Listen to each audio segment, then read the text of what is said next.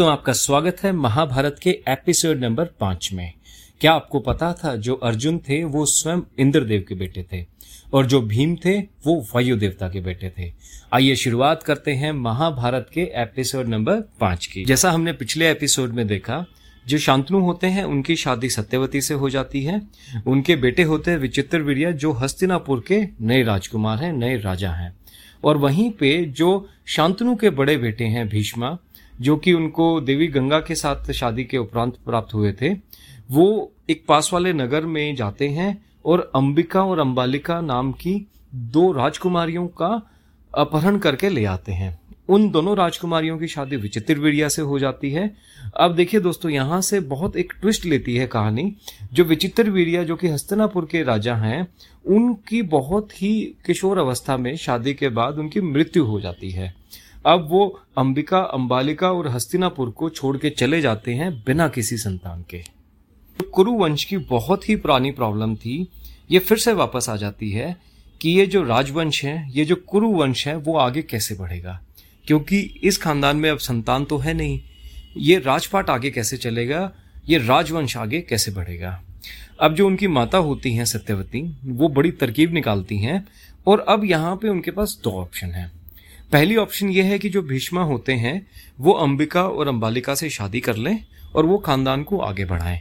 But चूँकि आपको पता है, जो भीष्मा थे, उन्होंने एक प्रतिज्ञा ली थी और वो प्रतिज्ञा में उन्होंने वचन दिया था कि वो कभी भी राजा नहीं बनेंगे और कभी भी वो शादी नहीं करेंगे, कभी भी संतान पैदा नहीं करेंगे।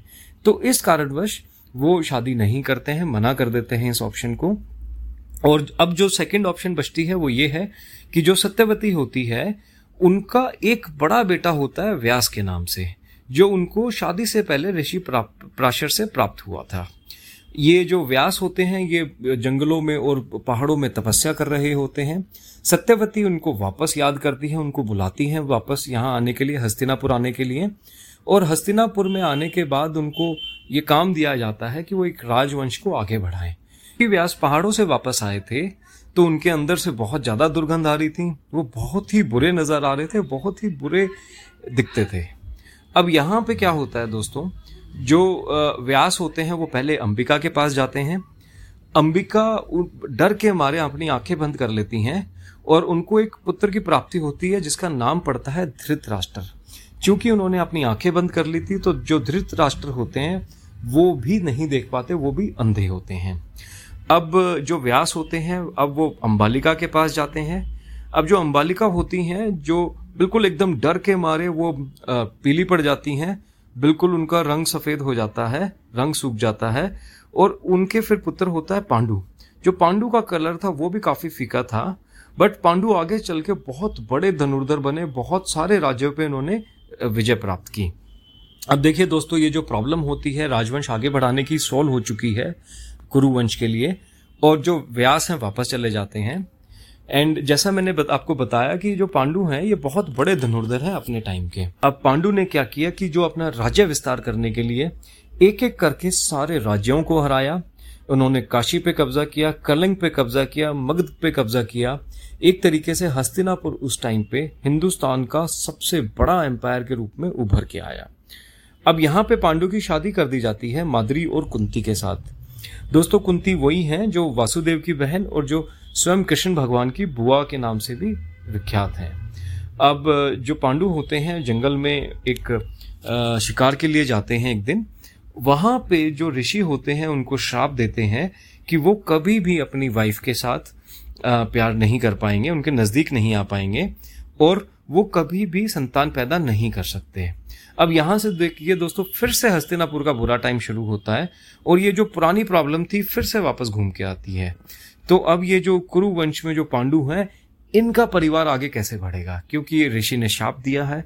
अब परिवार आगे कैसे बढ़े? फिर से दोबारा से समस्या पैदा हो जाती है हस्तिनापुर में। और जो पांडु होते हैं, बहुत ज़्यादा फ्रस्ट्रेट हो जाते हैं, बहुत ज़्यादा पेन में होते हैं। और जो पूरा हस्तिनापुर किंगडम होता है, वो एक दोबारा से एक बार डिप्रेशन में चला जाता है। अब वहाँ से पांडु क्या करते हैं, वो जंगल में चले जाते हैं रहने के लिए, कुंती और माधुरी के साथ, अपनी दोनों बीवियों के साथ। जंगल में रहने के दौरान उनको थोड़ी बहुत शांति तो मिलती है बट उनका दुख अभी दूर नहीं हुआ। वो बहुत ज़्यादा फ्रस्ट्रेशन में और बहुत ज़्यादा दुखी रहते हैं पांडु। ये हालत कुंती से देखी नहीं जाती, और जो कुंती होती है, उनकी जो बीवी होती हैं वो पांडु के पास जाती हैं और उनको बताती हैं।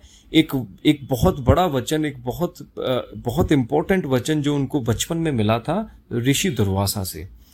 दोस्तों, इस वचन के दौरान उनको एक मंत्र मिला था, जिस मंत्र का वो उच्चारण करके किसी भी देवता से पुत्र की प्राप्ति कर सकती हैं।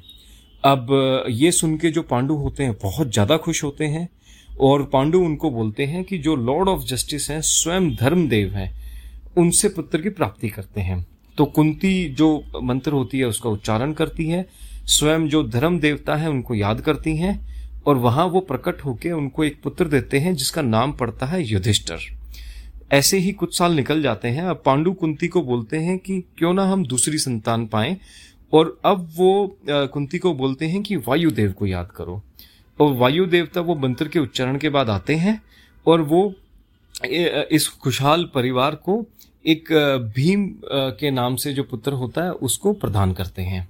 अब देखिए दोस्तों, कुछ और साल निकल जाते हैं। पांडु फिर से कुंती को बोलते हैं कि, क्यों ना हम एक और पुत्र पैदा करें?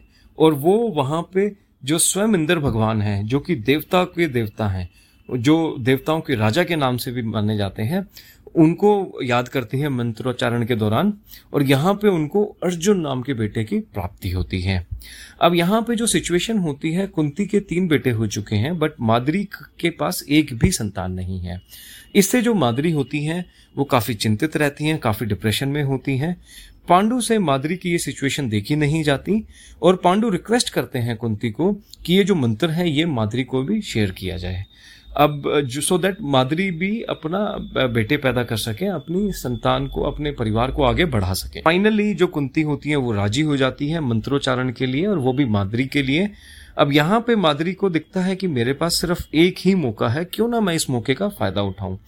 जो मादरी होती हैं, वो वहाँ पे स्वयं अश्विनी भगवान को याद करती हैं, अश्विनी देवता को याद करती हैं। और वहाँ से वो जो ट्विन होते हैं, जुड़वा बेटों की कामना करके, उनको नकुल और सहदेव की प्राप्ति होती है। दोस्तों, ये जो परिवार है, ये काफ़ी भरा पूरा हो गया है। इनके पाँच संतान हैं और काफ़ी हँसी खुशी काफ़ी अच्छे से ये जंगल में अपना जीवन व्यतीत कर रहे होते हैं। इस दौरान क्या होता है, जो पांडु होते हैं, एक दिन वो काफ़ी अट्रैक्टेड हो जाते हैं मादरी से, अपनी रानी से, और वो जैसे ही मादरी के पास पहुँचते हैं उनकी जो ऋषि ने शाप दिया था, उसके कारणवश उनकी मृत्यु हो जाती है। अब यहाँ पे जो मादरी होती है, वो बहुत ज़्यादा गिल्ट में चली जाती है। उनको लगता है कि जो जो राज, जो पांडु हैं, उनकी जो मृत्यु है, उसका कारण वो है। और वो मादरी खुद भी जो पांडु की चिता में कूद के अपनी जान दे देती हैं। अब यहाँ पे जो कुंती होती है, वो अकेली रह जाती हैं और उनके पाँच बेटे उनके साथ जंगल में रह रहे होते हैं। कुंती डिसाइड करती हैं कि क्यों ना मैं वापस हस्तिनापुर जाऊँ और मैं अपनी जो पुरानी फैमिली थी, जो कुरु वंश थे, जिसमें भीष्मा थे, विदुर थे, जो धृतराष्ट्र थे, जो बाकी फैमिली मेंबर्स थे, क्यों ना हम उनके साथ जाके रहना शुरू करें। तो जो कुंती होती हैं, वो वापस चली जाती हैं हस्तिनापुर और वहाँ पे अपनी पूरी फैमिली के साथ मिलकर रहना शुरू करती हैं। दोस्तों, यहाँ पे जो धृतराष्ट्र होते हैं, जो कि दूसरे बेटे थे सत्यवती के जैसे आपको पता है, वो अंधे होते हैं। अब उनकी भी शादी कर दी जाती है और उनकी शादी होती है गांधारी के साथ।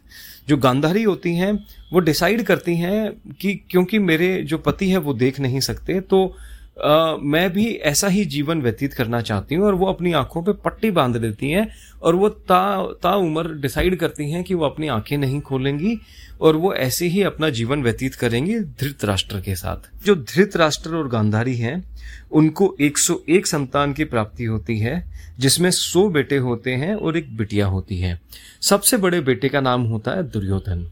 अब दोस्तों यहाँ से जो दोनों राजवंश हैं, जो धृतराष्ट्र की जो फैमिली है, जिसको कौरवों के नाम से जाना जाता है, वो यहाँ से आगे बढ़ती है। और पांडवों की, जैसे आपने स्टोरी सुनी, पांडवों का भी वंश यहाँ से आगे बढ़ता है। दोस्तों, उम्मीद है ये स्टोरी आपको बहुत पसंद आई होगी। आप हमारे साथ बने रहिएगा नेक्स्ट एपिसोड में। वहाँ पे हम डिस्कस करेंगे जो द्रोणाचार्य थे, उन्होंने कैसे एक पॉलिटिकल रोल अपनाया इस फैमिली को आगे बढ़ाने में। Thank you